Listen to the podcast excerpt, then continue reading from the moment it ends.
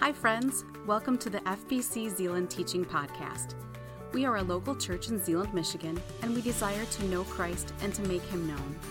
We invite you into the same journey with us now as we open the scriptures and as we ask God to teach us and reveal himself to us in his word. Thanks for stopping by.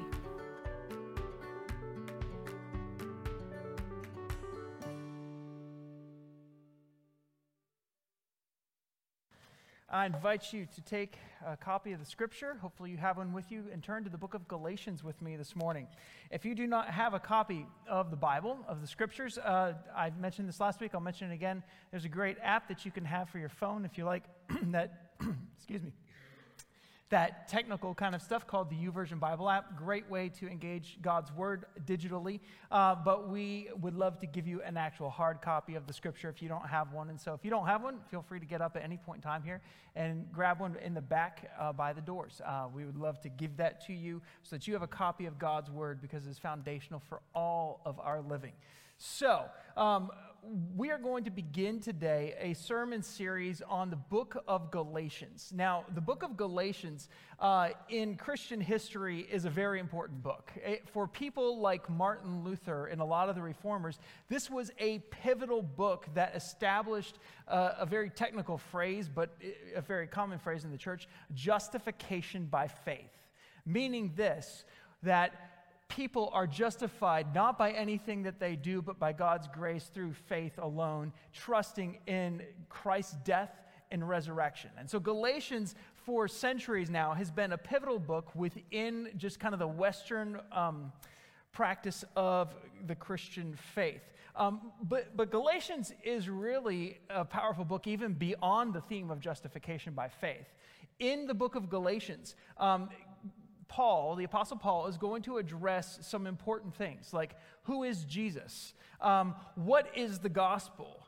How, how, does life look differently when someone trusts Jesus' death and resurrection? Because it's not just like a mental belief, it's actual like life that results because of what you believe. Um, this all leads to making someone right with God through faith in Jesus Christ, and then the community gathering together as one body and the work of the Spirit. And so there's all these themes that find themselves throughout the book of Galatians. And as we study over the next several weeks, we're going to look at several of these themes as they come up in our text. Um, Galatians is a work that the Apostle Paul writes to address a very specific concern, though he, he is writing, and, and he comes in pretty strongly in the first few verses because there is another gospel that is being shared in some of the churches that he was a part of helping plant. And what he wants to do is he wants to, to, to, write to these people whom he loves dearly, these people in Galatia, and he wants to say, don't believe another gospel. Stay rooted, stay firm, stay true to what I have called you to in the revelation of Jesus Christ through the Word of God. And so Paul is, is not just like writing a theological treatise. S- sometimes we think about uh, Paul's letters like this, like, oh, he's making a great doctrinal statement. Most of the time, when Paul is writing, he, he is making doctrinal or he's making truth claims about who God is, but he's not just doing that. He's actually writing to correct certain things that are going on in the churches that are receiving this letter. Um, this is true of Galatians, this is true of Corinthians, this is true of Philippians, and every letter is a little bit different. Sometimes he comes in, he's like, I'm so thankful for you, and I just want you to know how much your joy and my joy in Christ Jesus overflows. That's like Philippians. Uh, in Thessalonians, he, he has another like opening statement that says, Oh, I'm so thankful for you, and all this kind of stuff. In Galatians, man, he says, Grace and peace to you, and he is hitting it hard because he's wanting to address a serious foundational issue right at the get go because it's a matter of life and death. And so we're going to spend um, this time studying Galatians and believing and trusting this that the gospel of Jesus changes both our eternal destiny, which it does, but it also changes our present living. In other words, the gospel matters for the future, but it also matters for today. It matters for how we walk out God's teaching and God's word in our lives. For his glory. So uh, I know you just uh, sat down a few minutes ago, but would you stand with me and let's read today from Galatians chapter 1. And for today, we are going to, um, we're going to read the first 10 verses of Galatians 1. Read this with me, please. Paul, an apostle, not from men or by man, but by Jesus Christ and God the Father, who raised him from the dead, and all the brothers who are with me to the churches of Galatia. Grace and to you and peace from God the Father and our Lord Jesus Christ, who gave himself for our sins to rescue us from this present evil age, according to the will of our God and Father, to whom be the glory forever and ever. Amen. I'm amazed that you are so quickly turning away from him who called you by the grace of Christ and you're turning to a different gospel. Not that there is another gospel, but there are some who are troubling you and they want to change the good news about the Messiah. But even if we or an angel from heaven should preach to you a gospel other than what we have preached to you, a curse be upon him. As we've said before, I now say again if anyone preaches to you a gospel contrary to what you received, a curse be on him. For am I now trying to win the favor of people or God? Or am I striving to please people? If I were still trying to please people, I would not be a slave of Christ. God, I pray that through the work of your Holy Spirit, you would help us to understand the truths that are contained in these incredible words written by Paul through the working of your Spirit in him. God, would you uh, direct and, and anoint my mouth and my heart to teach what is right and what is true as we wrestle with these very foundational matters of faith. We pray, God, that you would be glory, glorified and honored in all that we say and we do today. In Jesus' name we pray. Amen. Please be seated.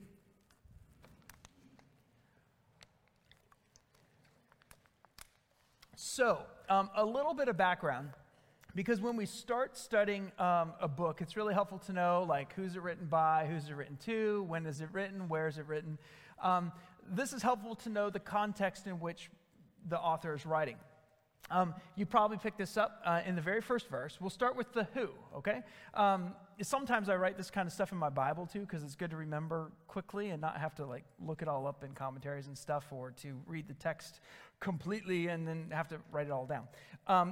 We find out who is writing in verse 1 Paul. Paul. It's pretty simple. He, he, he, lists himself as the author of this work. And this is Paul, the apostle. Um, Paul is the Roman name of Saul. And we're, we're introduced to Saul in the, in the book of Acts. In Acts chapter 9, I believe it is, is where he first pops up. So when you read Saul and those things, you just know that that's the Hebrew name, Shaul, and Paul is the Greek name. Paul was a Jew. All right, he was a Jew, but he was born in a place car, called Tarsus. Now, Tarsus is a city in the southern part of Asia Minor. Um, and and he, so he grows up and he has this Jewish background, but he also has Roman citizenship, something which will prove to be very important for him in his ministry and in his life, for how he can go through and, and have certain um, conversations and have certain rights as a Roman citizen. So, Paul, though, he's, he's a Roman citizen, thoroughly understands um, what's going on in the world outside of, of Judea and Samaria and Jerusalem. Uh, but, but he is thoroughly trained in the rabbinic teachings of the Pharisees. One place in uh, Philippians, I believe it is, he describes himself as a Pharisee of Pharisees.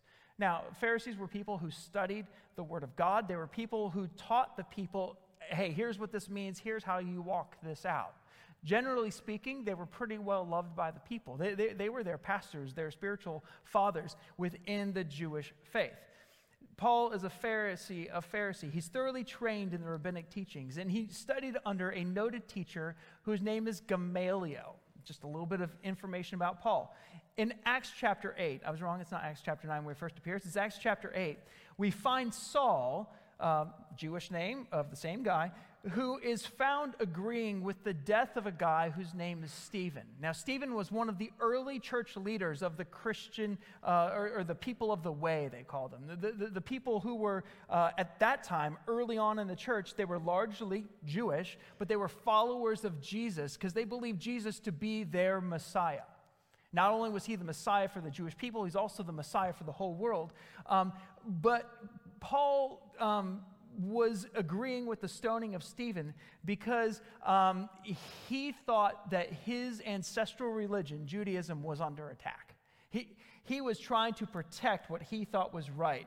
In Acts chapter 9, it records, for example, Saul was breathing threats and murder against the disciples of the Lord Jesus.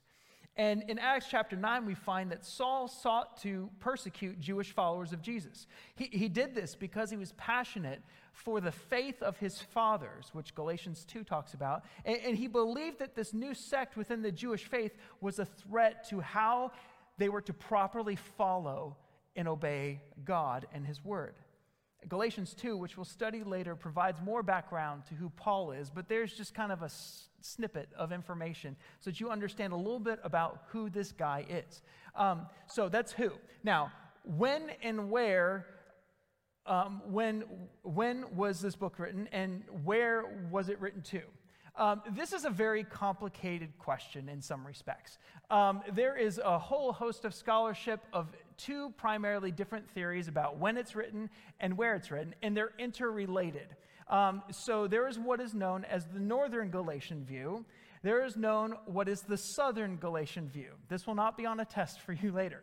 Um, but there's a whole bunch of stuff there. I don't want to get you down into the weeds too much. If you would like to study that more in detail, I, I can, ter- I can certainly give you plenty of information to wrestle with it.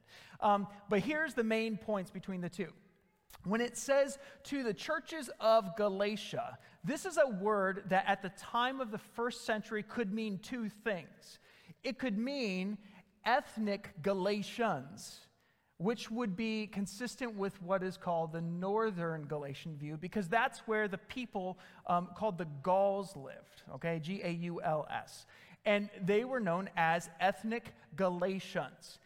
However, it can also be understood as a Roman province. And if you understand it as a Roman province, you find this province in the southern part of Galatia. So it's like, do you go with the ethnic group that's up in the northern part of Galatia, named Galatians or Gauls, or do you go with the southern part, which is the Roman province? You can understand why this gets a little tricky. Um, I tend to uh, give preference to the southern Galatian view. And, and here is why. I'll make this simple. Um, if, if you take the northern Galatian view, this typically assumes a later date of authorship, specifically after the Jerusalem Council, which is noted in Acts chapter 15. And um, it believes that this is directed towards an area filled with ethnic Galatians or ethnic Gauls the problem is this while Paul passed through this area on his second missionary journey, we don't have any evidence of any churches founded by him in this area. That's not to say that the gospel doesn't go there, it's just we don't have evidence of that.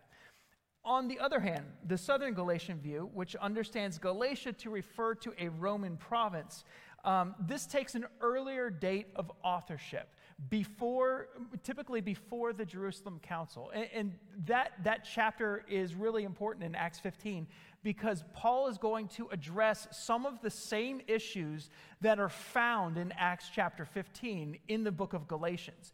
But in Galatians, he doesn't refer to the council to say, hey, this is what the church fathers in Jerusalem said about this. He doesn't mention that. He, he says, On word of the Lord, here's what I'm telling you. And he gives a couple of other examples. But he doesn't cite Acts 15 as, hey, here's a, here's a ruling handed down by the pastors, if you will, of the Jerusalem church.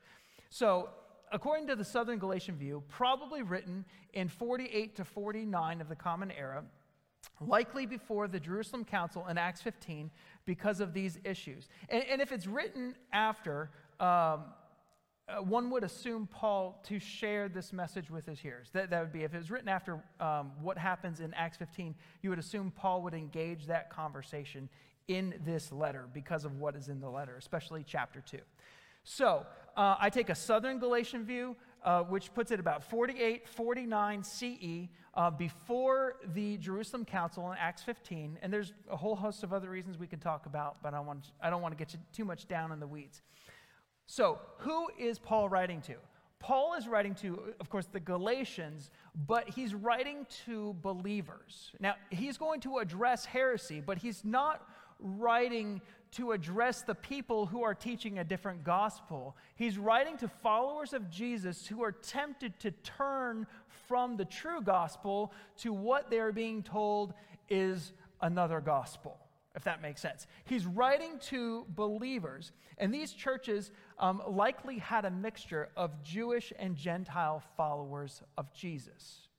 The further on you go in that first century, the more Gentile followers of Jesus you have.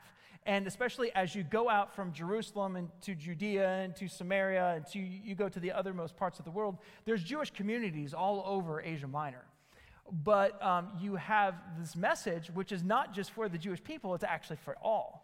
Uh, because Jesus came to seek and save those who are lost. And that includes both the people of Israel and the rest of the world. So, a couple of photos here to help ground you in where we are at. So, if you look kind of in the center on the bottom, you'll see a star. That is a place called Antioch on the Orontes. This is likely the place where Paul is writing from as he's addressing these churches. The churches he is addressing, if you go up and you go to the left, and you go around that bay over there and you kind of go down, you can see Tarsus. He's addressing churches who are all in through here. Now, it's interesting. I show you this map because you can see, hopefully, a little bit of there, there's like mountains and elevation. And so Paul doesn't like just travel by land. Sometimes he does, sometimes he travels by sea. In Paul's first missionary journey, here's where he goes. So if you look up there, you can see the number four on the top right part of your screen. You see the number nine as well. That's Antioch, same place that was in the last slide. Jerusalem's way down on the bottom right. But if you follow the purple lines, that will take you across all the cities that Paul went to on his first missionary journey, southern Galatia. So, so this letter, I believe, is Southern Galatian because he's writing to these people whom he already had a relationship with. We also know that he had a relationship with them and had planted these churches. So he goes from Antioch in his first missionary journey to Salamis, to Paphos, which are on the island of Cyprus. Then he goes to Perga. He goes to Pisidian Antioch. He goes to Iconium, to Lystra, to Derbe. And then he basically retraces his steps goes again by boat all the way over back to Antioch. And it's sometime after this journey that Paul writes this letter to the Galatians. Um, now, why is Paul addressing this? I've, I've talked about this a little bit. Paul has several themes in this letter that we're going to examine. But the forefront issue is this he has heard that these believers are turning to a different gospel.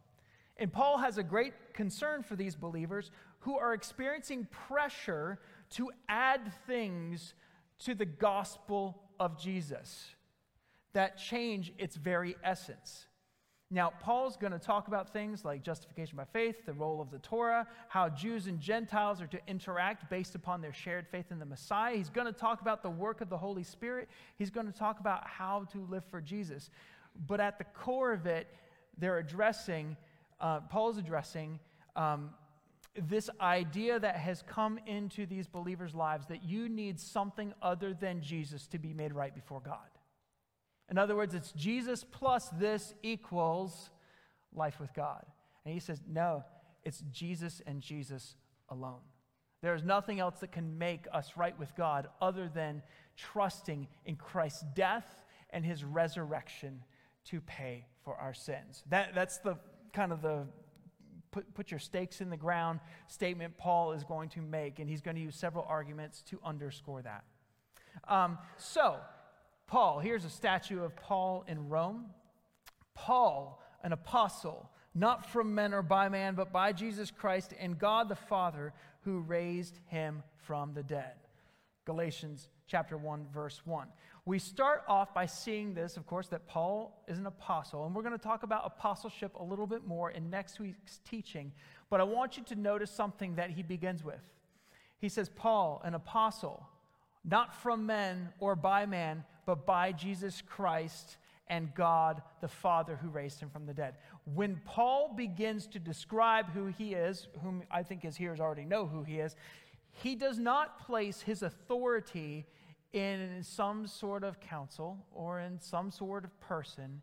He says, I'm an apostle, I'm a sent one of God, and my authority comes not from something um, within my teaching or my traditions or my ordination or my study. I mean, Paul was an incredibly astute person of the scripture, but he does not go to any degrees or any experience in his life to cite why his words matter. He begins by saying, These matter because these are the words of God. My authority does not come from men, it comes from the Lord Jesus, who is raised from the dead by God the Father. His authority as an apostle comes from this experience he had on the road to a place called Damascus when he's going to breathe threats and murder upon the Jewish people who are followers of Jesus. He goes there, Jesus meets him in an incredibly powerful way and completely changes his life. He grounds everything in this is what God has told me to do. This is God's word for me and for you. And, and he functions with these people as a pastor, he functions as a teacher because he not only has planted these churches, he loves these people. He loves them as though they were his own brothers and sisters because in the Messiah Jesus they are. So, this authority that he has comes from the risen Messiah Jesus. Uh, I, I, love here, and you'll see this a couple times in Galatians, when it says, But by Jesus Christ and God the Father. Uh, we'll, we'll, see in a couple chapters, I think it's chapter four, um, where um, language regarding the Father comes back into play. We'll talk about that more then. We'll also see in Galatians how language of the Holy Spirit and the power of the Holy Spirit comes into play. In many ways, this is a very Trinitarian book. Um, so he grounds his authority not in his experience, but in the work of Christ in his life. Because it's Jesus who brings people into relationship with God the Father. Uh, he goes on from this introduction and he says, Grace to you and peace in verse 3 from God the Father and our Lord Jesus Christ. Now, grace and peace is a very customary greeting of Paul. You can go to most of his letters and you'll usually find grace and peace to you from God our Father and, and the Lord Jesus Christ. Grace and peace is an incredible statement. Grace is a customary Roman or Greek greeting that Paul, I think, makes his own. One, one scholar writes it this way Grace um, describes God's outreaching, redeeming, and sustaining concern for a fallen humanity. All right? Grace, grace involves this God's outreaching, his redeeming, his concern for people who are lost in their transgressions and sins. But, but it's also something that um, expresses a dynamic and generous output of God's power to achieve what is best for his creation. In other words, grace is something that God has bestowed upon people, not because you've earned it, not because I've earned it, but because he sees how fallen humanity is and he reaches out to redeem, and it comes by God's grace, his redemptive initiative, this, this thing that we don't deserve or earn, but is a generous giving of who God is because he wants what's best namely, a relationship of his people with himself. So there's grace, grace, but peace. Peace is not a customary Roman greeting, it's actually a customary Jewish greeting. You would say shalom. Can you say shalom? Shalom. There's your Hebrew word for peace. Um, uh, the word Jerusalem, uh, Salem, comes from, uh, is part of the root of shalom, and so city of peace. Uh, peace is in that name, Jerusalem, there. Um, and it's a customary greeting. And it doesn't just mean an absence of conflict. Sometimes we say, I just want a moment of peace, which means I want nothing going on, right? Anyone who has young children in the house? Uh, you're like, oh, just give me like 30 seconds of peace, no quiet, or no noise, no commotion, no nothing like that. That's not what Paul means by peace. He doesn't mean an absence of conflict or complete like um, stillness. When he talks about peace, he means all that makes for well being for wholeness and for prosperity, material and spiritual, social more than individual. In other words, that which makes for productively harmonious relationships. All right, so peace is not the absence of something, it's actually God's goodness and well being and wholeness and prosperity in how we walk and live. It, it, means having a right relationship with your family. It means experiencing um, good community within the body of Christ. It, it, means walking through your day having this idea that I'm not just here for myself, I'm here to be with people and I'm here to encourage and upbuild and to have good relationships. It's a positive term for Paul. It's, it's not a neutral term, it's a very positive term. And so he begins this letter by saying, Hey, grace and peace to you. And then um, here's the other idea of peace that I think Paul understands. Because peace, while it comes from like a, a Jewish idea, the word shalom, peace was known within the Roman world. Um, this really big structure right here is an altar that was dedicated in 9 BC, so nine years before the Common Era. Um, this altar was dedicated to a god, lowercase g, uh, and the god, lowercase g's, his name or her name was Pax. Can you say Pax? Pax, P A X. Pax is the Latin word for peace. Now, um, this is dedicated to the goddess of peace, and it's built in honor of a guy who was an emperor named Augustus. And this emperor Augustus was known to be the emperor who brought peace. And he brought peace through military strength. He brought peace by saying, if you don't do what I want you to do, you will be squashed like a bug. All right? That's what they knew of peace. If there was a commotion or an uprising, stamp it down. And so they built an altar to him.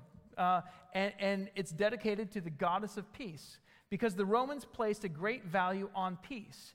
But when Paul says grace and peace, he's not talking about this kind of peace. He's talking about a very different kind of peace. And there's only one way that you experience peace, according to Paul. Um, Dr. Todd Bolen writes this He says, Under the Mosaic law, sacrifice was required on a regular basis to deal with sin.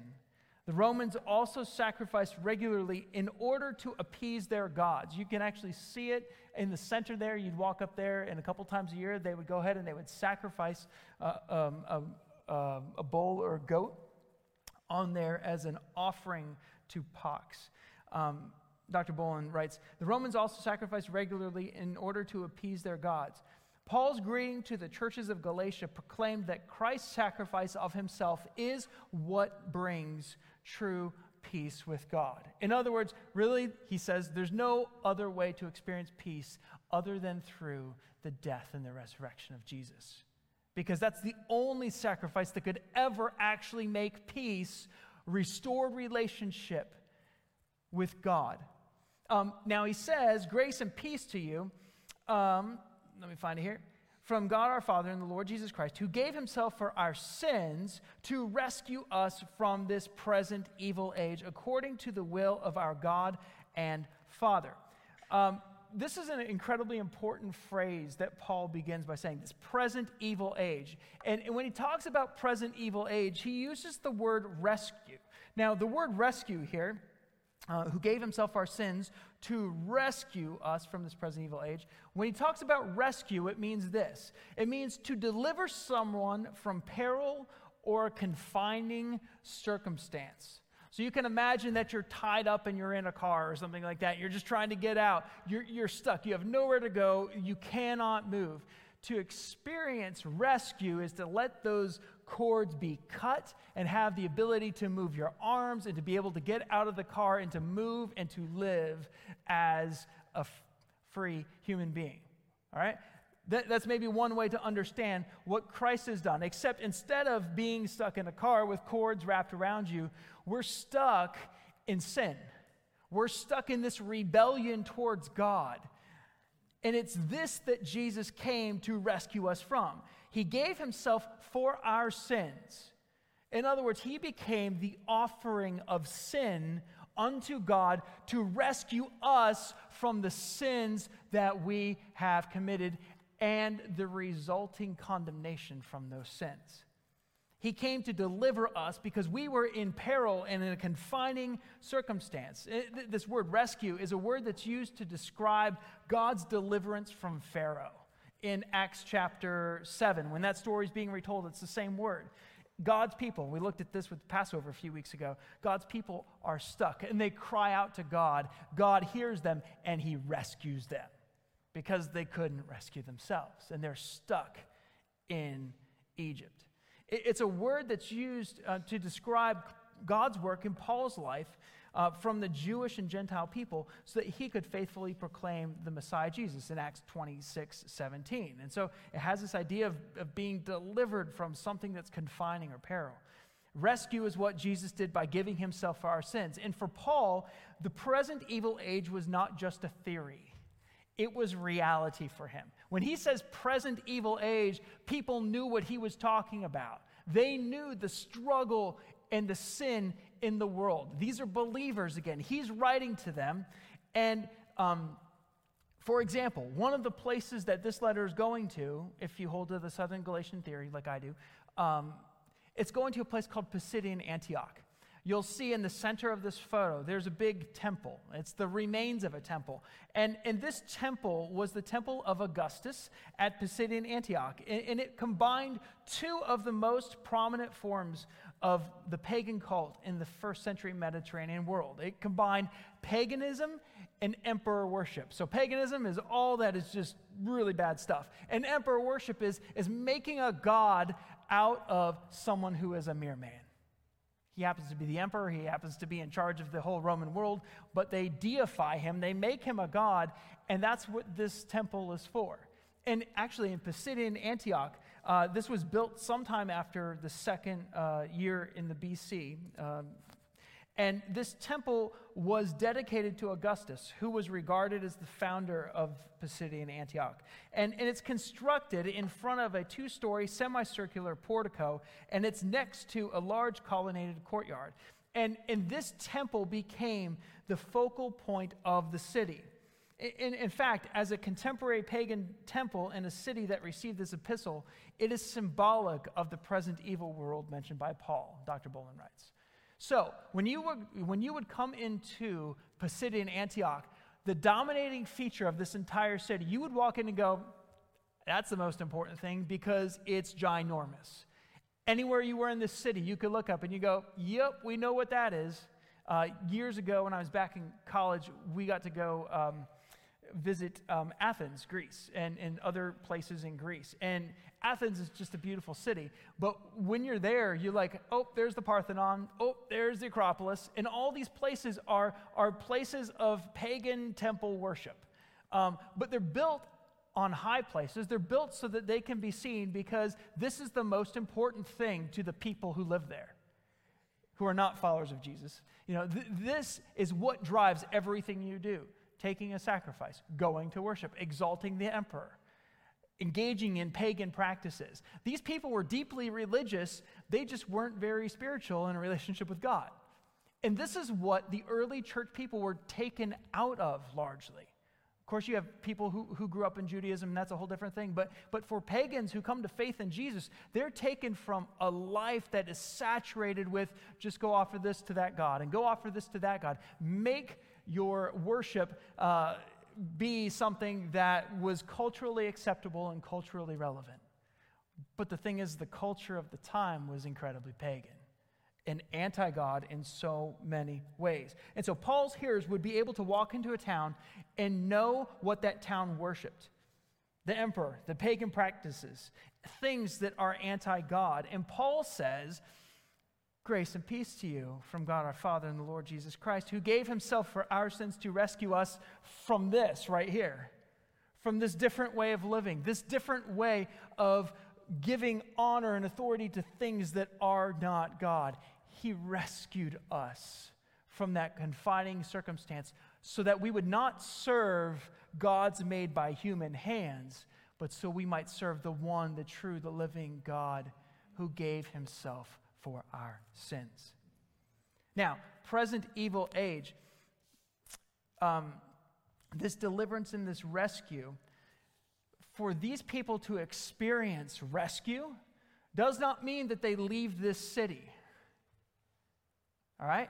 They're still living in Pisidian Antioch. They're still living in Lystra. They're still living in Perga. They're still living in Paphos. They're still living in Iconium and Derbe. They're living in all these places. But their life is not dominated by this now. Their life is dominated by the risen Messiah and the gospel of God. Deliverance or rescue from the present evil age did not require a physical removal from the pagan world. Rather, it meant that in the midst of paganism, in the midst of government worship, they were called to worship one God Yahweh, the God of Abraham, the God of Isaac, the God of Jacob, the God and Father of our Lord Jesus Christ, who sent his Son, Jesus, to be the atoning sacrifice for our sin. In other words, the power of the gospel is not just an agreement to certain beliefs. For Paul, it's a radically different way of living because, as he says in chapter 6, you're a new creation. So, present evil age, this is what you've been delivered from. What have you been delivered into? A new creation. And a new creation is something for Paul that is a present reality. So, these people, Jesus followers in the first century, they could live in a place that exalted all these pagan gods, and yet they were new creations in Christ. They were called to live as according to who they are in Christ, the new creation. Deliverance is a, um, is a present day experience for the believer in Paul's mind. Now, it has this idea that one day you will be, we will be delivered as followers of Jesus from the totality of the present evil age. When God comes to judge and he comes to renew all that which is broken. But before that happens, it's a present reality to be experienced. In other words, our thoughts, our speech, our entertainment, family dynamics, relationships and community, Chapter 3 is going to talk about Jew and Gentile, slave free, male, female. All these things are brought under God's authority, not the authority of the time and culture in which they live. It's kind of like what Paul says in Romans chapter 12, where he says, Don't be conformed to the patterns of this age. Don't be conformed to this, because if you're conformed to this, you're going to go down a whole bunch of nonsense and you're going to dishonor God. Don't be conformed to the patterns of this age, but he says, be transformed by the renewing of your mind, so that you can be able to test and to approve what God's good and pleasing and perfect will is. The principle is this the gospel does not just affect the world to come, it does. There's a hope of the resurrection, there's a hope of all things being made new. Revelation 21. The gospel, though, is not just about that. It's a matter for today.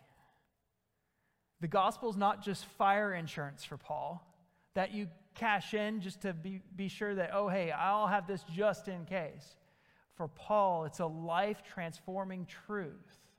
When we, when we were talking about the kingdom of God a couple, um, se- several weeks back, um, we talked about this. The kingdom of God is the active rule of God in anyone who repents of their sin and trusts Jesus. For Paul, the gospel is something that calls someone to actively dwell with God and to walk with Him each day as His disciple. And th- that's not like a, um, now you have to go and obey all these rules. That is a, look at what I've delivered you from. You were lost. You, you weren't just like, um, you know, kind of lost. You were dead lost in your sins and I've delivered you. I've de- delivered you to, to serve and to worship God in a different way. Now, Jesus, or Paul says in verses 6 through 10, he a couple times has this phrase, uh, if even if we, for example, um, Well, verse 6 I'm amazed that, you're, that you are so quickly turning from him who called you by the grace of Christ and you're turning to a different gospel. Now, there is not another gospel, but there are some who are troubling you and want to change the good news about the Messiah. And he's going to address that, and we're going to talk about that more in the weeks to come. Um, but even if we should uh, if, even if we or an angel from heaven should preach to you a gospel other than what we have preached to you, a curse be on him. And he says this again. And what he's saying is this He says, If I tell you something that is not true with what I told you before, the gospel that Jesus died and he rose again for your sins, if I tell you something beyond that can bring you life with God, he says, Let a curse be upon him. In fact, even if an angel says that, he says, A curse be upon them. What is this foundational teaching of the gospel? There, there's a couple of passages that summarize this well. One of them is 1 Corinthians 15. Um, I'm just going to briefly give this to you. In 1 Corinthians 15, um, there, uh, there is used, um, not used, Paul lays out um, the simple truth of the gospel. This gospel that Paul mentions numerous times in Galatians. He says this in chapter 15 of 1 Corinthians. Now, brothers, I want to clarify for you the gospel I proclaim to you. You received it, and you have taken your stand on it. All right? So the gospel is something that can be received and something that you don't just like take it, you, you, you take your stand, you plant down feet because you're trusting in this news.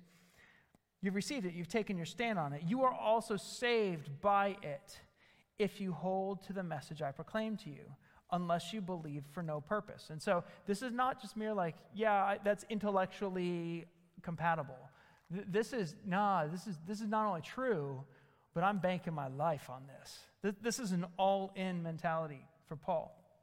And he says this in verse 3 of 1 Corinthians 15 For I passed on to you as most important what I also received. That phrase, most important, your translation might say uh, of first importance. It's the Greek word for first. This is the number one thing for Paul. And w- what is this? Here's the message he received, the second part of verse 3 that Christ died for our sins according to the scriptures. So he's taking a fact that he could go and he could say, Yeah, look in God's word, look at what has happened in the recent years. Christ died for our sins according to the scriptures. It's, it's tied not just to an idea, it's tied to the forethought and the planning and the purposes of God that God um, from long time ago had in mind to redeem humanity. It's, it, it's this idea in. Um, in the walk to Emmaus that we talked about last week, um, when, when he talks about that Christ died according to the scriptures, it's those passages that they're talking about on the walk to Emmaus. There's Paul saying, hey, or Jesus is saying, hey, remember this. Here's how I fulfill this. Here's how I fulfill this. Here is what Scripture says about who I am. But Christ died for our sins according to the scriptures. He was buried. He was raised on the third day according to the scriptures. And then he appeared to Cephas, Peter, then to the 12. Then he appeared to 500 brothers at one time. In other words, this is not just fact, this is not just prophesied fact, this is verified by witnesses. He could write this to the Galatians and he could say, hey, if you want to go talk to someone who talked to the Lord Jesus, there's over 500 of him that he appeared to. You can go talk to him, and some of them are still alive. Most of them are still alive. Some have fallen asleep. He's saying, You want to you wanna bank this down? Go talk to him. You can be certain for sure that this is what happened. And he, he ties this gospel that he talks about in Galatians is tied in with this gospel proclamation in 1 Corinthians 15. And no one is to change the message. This message is not to become more culturally relevant, in other words, more uh, appealing to the ear. The message is what it is it's the message. It's the message that Jesus can save you from your sins because he died and rose again to pay for your sins. You can't water that down, Paul says. It's not something that can be changed to be culturally relevant or to, to not hopefully uh, offend someone or to embrace all things equally. In a postmodern culture, um, the question is, is what is truth? You have your truth, I have my truth. Paul would have said, no, there is a truth. here's what the truth is. And he'd share the gospel with them. And, and that wouldn't be something that would be compromised in any way, shape, or form because Scripture does not leave room for fuzzy truth about the gospel because the stakes are simply too high. People's eternal destinies are at stake, not just for the world to come, which is true, but for today. Meaning in life is found today through the gospel. He says, A curse be upon them. And this is, this is the word that's used in Joshua chapter 6 to describe destruction uh, upon someone who changes the gospel. Uh, and this is someone who would deliberately lead people away from the truth of the gospel. And, the curse is simply that by changing the message away from Jesus' death and resurrection, by adding things to it, by trying to explain it a different way other than what God had done, um, what it becomes is a false gospel. And the inevitable result is destruction because it's a belief in something that is not true. It's a belief in something that God never set forth. Last slide. Paul meets Jesus on a Roman road to Damascus. I don't know if it was at this particular spot, but here's the Roman road to Damascus. Paul grounds all of these things in how Jesus revealed himself to him. Paul has a deep heart for his hearers to have a relationship with the Father through the death and the resurrection of the Son. Paul has experienced what it means to be someone who zealously perse- persecutes God. And after having this amazing revelation from the Lord, he recognizes wait, I thought I was doing something good for God. I, I, I thought I was making people follow the traditions of my fathers. But what God reveals to him is no, you're persecuting me. That's not to speak ill of some of the traditions of the fathers, but that is to say, without a relationship with Jesus by faith, you, can't, you can add a whole bunch of things to that, but it will leave you with nothing. Because Jesus plus anything does not result in spiritual life. It does not result in relationship with God. There, there are some people uh, who walk today and they think, well, I believe in Jesus, and if I just do enough good things, I can be made right with God.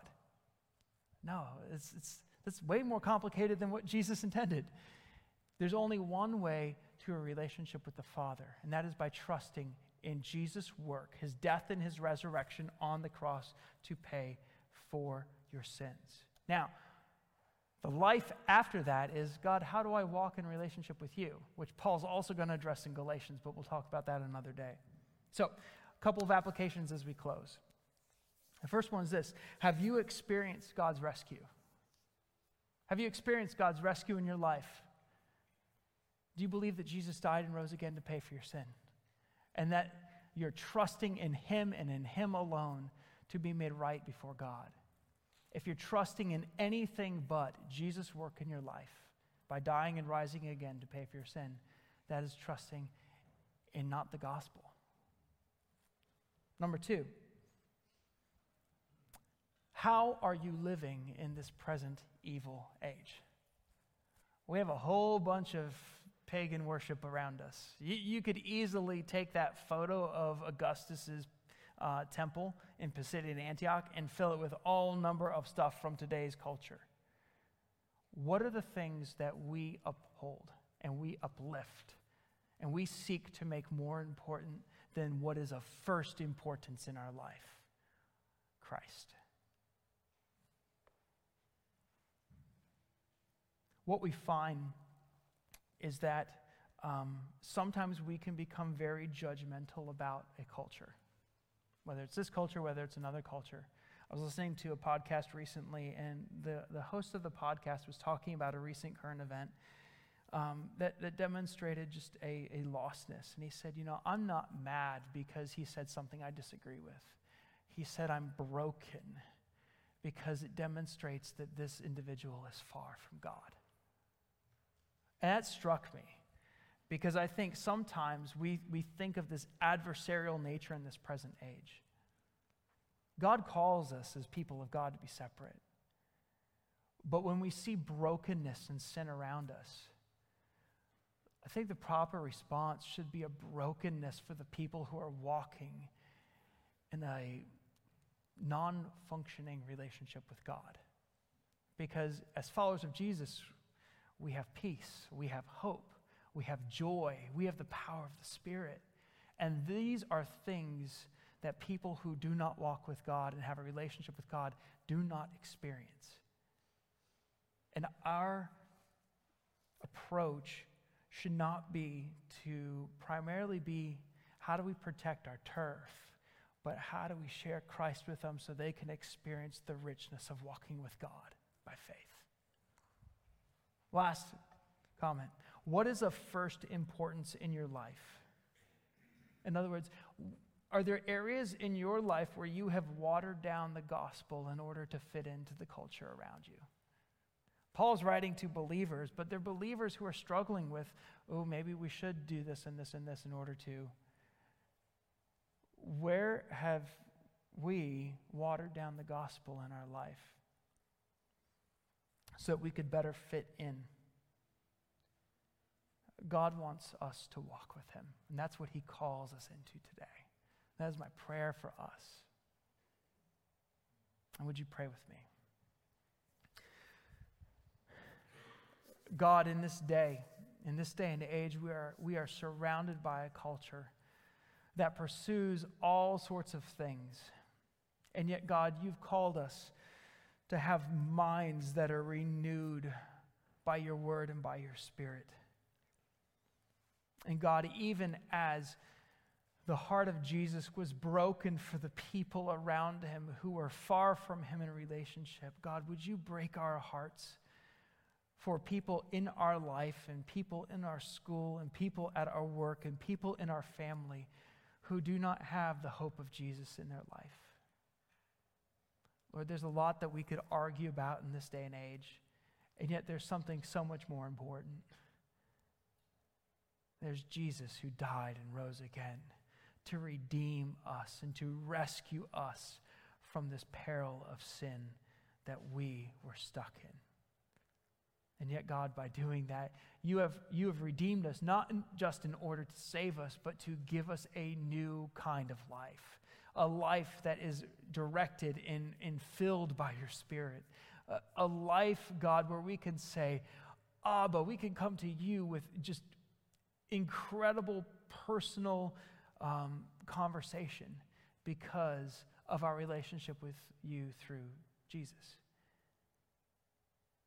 God, may our lives reflect the glory of God in our world this week as we seek to be your disciples and to make disciples who make disciples. We pray in Jesus' powerful name. Amen. Thanks for listening. We hope that what you heard inspires you to take the next step in your faith. If you have questions about this message or would like more information about our church, we invite you to check us out at fbczeeland.org or call us at 616 772 4377.